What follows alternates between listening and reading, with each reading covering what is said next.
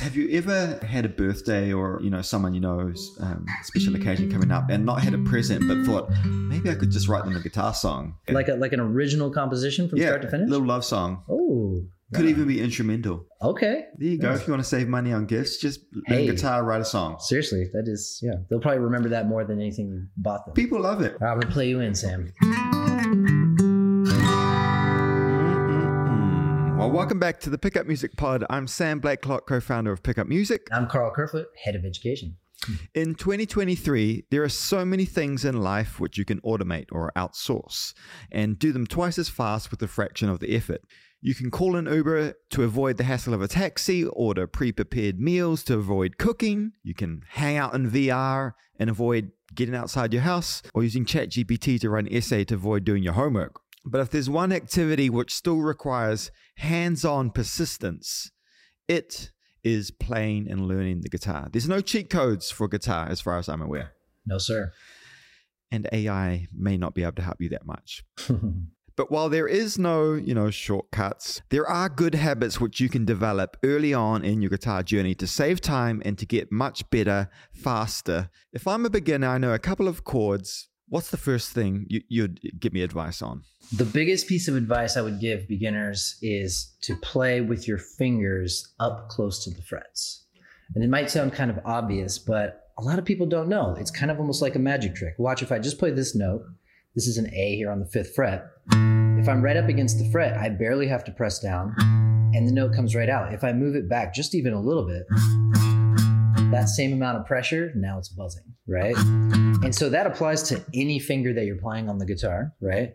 And uh, it'll make your life a lot easier for bar chords, for open chords, or single note lines too. Speaking of fingers, should my fingers be hurting? Unfortunately, yes. It, it is unavoidable, I think.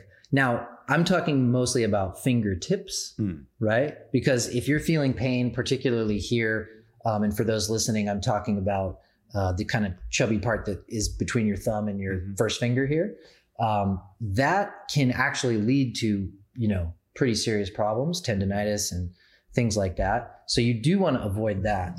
Um, but as far as the fingertips go, How long does it take, like, to get past that initial like discomfort? It depends on how much you practice. You know, I mean, if you practice three times a week, which is kind of what we recommend people to, that's kind of the ideal amount of time that we've found that mo- will, most people will progress.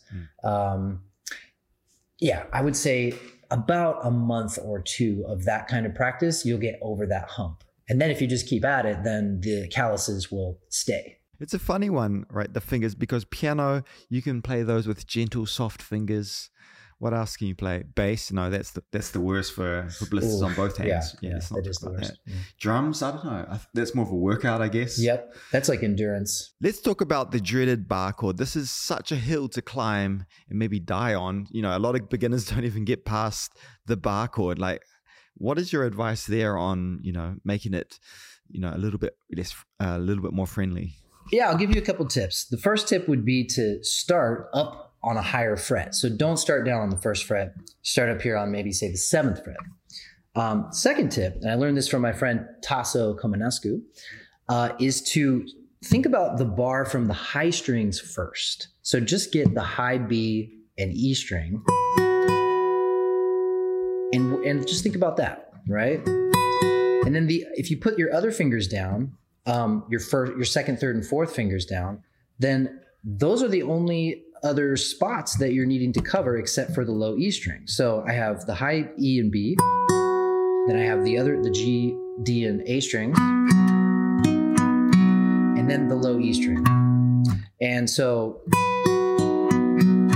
if you just focus on getting those top two first, it'll make everything else easy. The next tip would be to make sure that you're keeping your thumb uh, outside a little bit. So not right here in the middle, but just kind of like um, back like that. So, Um, so you're putting your thumb on the back of your your fretboard there, I'm placing it like just about in the middle of the neck.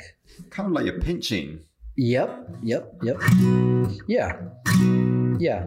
Pinching, but not with not too much. Yeah. Yeah, just just enough just to get the the, the notes down. Well, let's talk about like so you have a guitar sitting around. How do you move from just playing and picking up the guitar occasionally to actually having that three practice sessions, uh, you know, routine a week? How do you move from someone who has a guitar to being a guitarist and having that you know consistent practice schedule and you know c- continuing that growth in guitar? Well, you and I think a lot about um, how people learn guitar, and that's why you know you developed the the learning pathway really because we're we're answering that question. I know you kind of set me up for that, but but it is true. I mean, you know, these pathways that we've been working on, they're designed in a way to help people learn bite-sized chunks at a time, and it will inspire you hopefully to come back uh, and it's very structured. So we've designed it in a way that you're building on your knowledge rather than just like random stuff here and there, like you would be doing jumping around YouTube. I guess to finish, like, what is the carrot that that is at the end of the stick? Like, what is it, what does it feel like to break through that beginner plateau? Like, mm. is it the ability to uh, play any song you want, or like what? Just be really cool at parties. Cool yeah. at parties, uh-huh. just yeah. just uh, popular with the fam. Impress your grandma.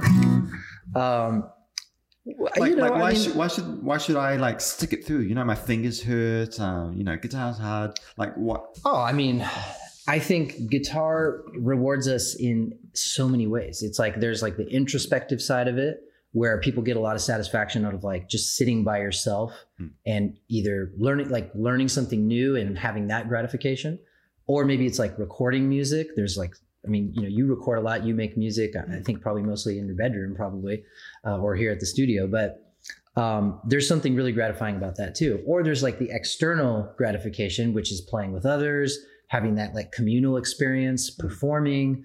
And if you get to even a lucky few of us, like, you know, making money, making, having a career in music is extremely gratifying. Um, and maybe even teaching. I know probably we have, we have quite a few, uh, people that listen to this podcast that are guitar teachers themselves. Um, you know, and that's a, that's a very, uh, rewarding feeling as well to be a teacher. Right. So yeah. Stick with it. Let me know if you've done this. Have you ever like had a birthday or, or you know someone you know's um, special occasion coming up and not had a present, but thought maybe I could just write them a guitar song? Or have you ever done that like as, as a gift gift for someone? Well, I've played the birthday song many times um, on the phone for people, singing and stuff with my wife. Um, but writing them a birthday song, no, I don't. Oh, think, okay. I don't well, think I've. That must be my little little uh, okay. dating trick there. Like a like an original composition from yeah, start to finish. little love song. Oh, could even be instrumental. Okay. Okay. Yeah. there you go. If you want to save money on gifts, just you know, hey, guitar, write a song. Seriously, that is yeah. They'll probably remember that more than anything you bought them. People love it. People love having their own little songs. Yeah. Who has had a song written about them? I don't think I have. I certainly haven't. I had a dog named after me one time, but oh, okay, yeah, that's because I, I don't date guitar players, so you know that's probably my issue there. yeah, so that's been really fun chatting with you, Sam. Um, you know, we do have our beginner learning pathway, which is uh, which has been out for a little while with Joey, and we've got some great performance pieces on there. Where even if you're a beginner, you can feel like you're playing with a live band, you know, which is like really cool.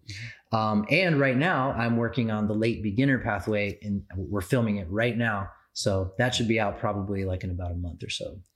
Yeah, we're literally sitting on the set. We just wrapped up. Was it grade two today? Grade two today. Cool. Yes, yeah. sir. And there was some good old strummy, nice easy chords. Power chords. We, we talked about the bar chord a little bit today. Um, and some workouts. Yep. Did the did, did the workout? Oh yeah. Cool. Well, that's been us. Thanks for tuning into the Pickup Music Pod. Uh, we'll see you back next week. Every week, every Saturday, this drops both on YouTube and Apple uh, Podcast at the moment. Thanks for tuning in. Thanks, guys. See you.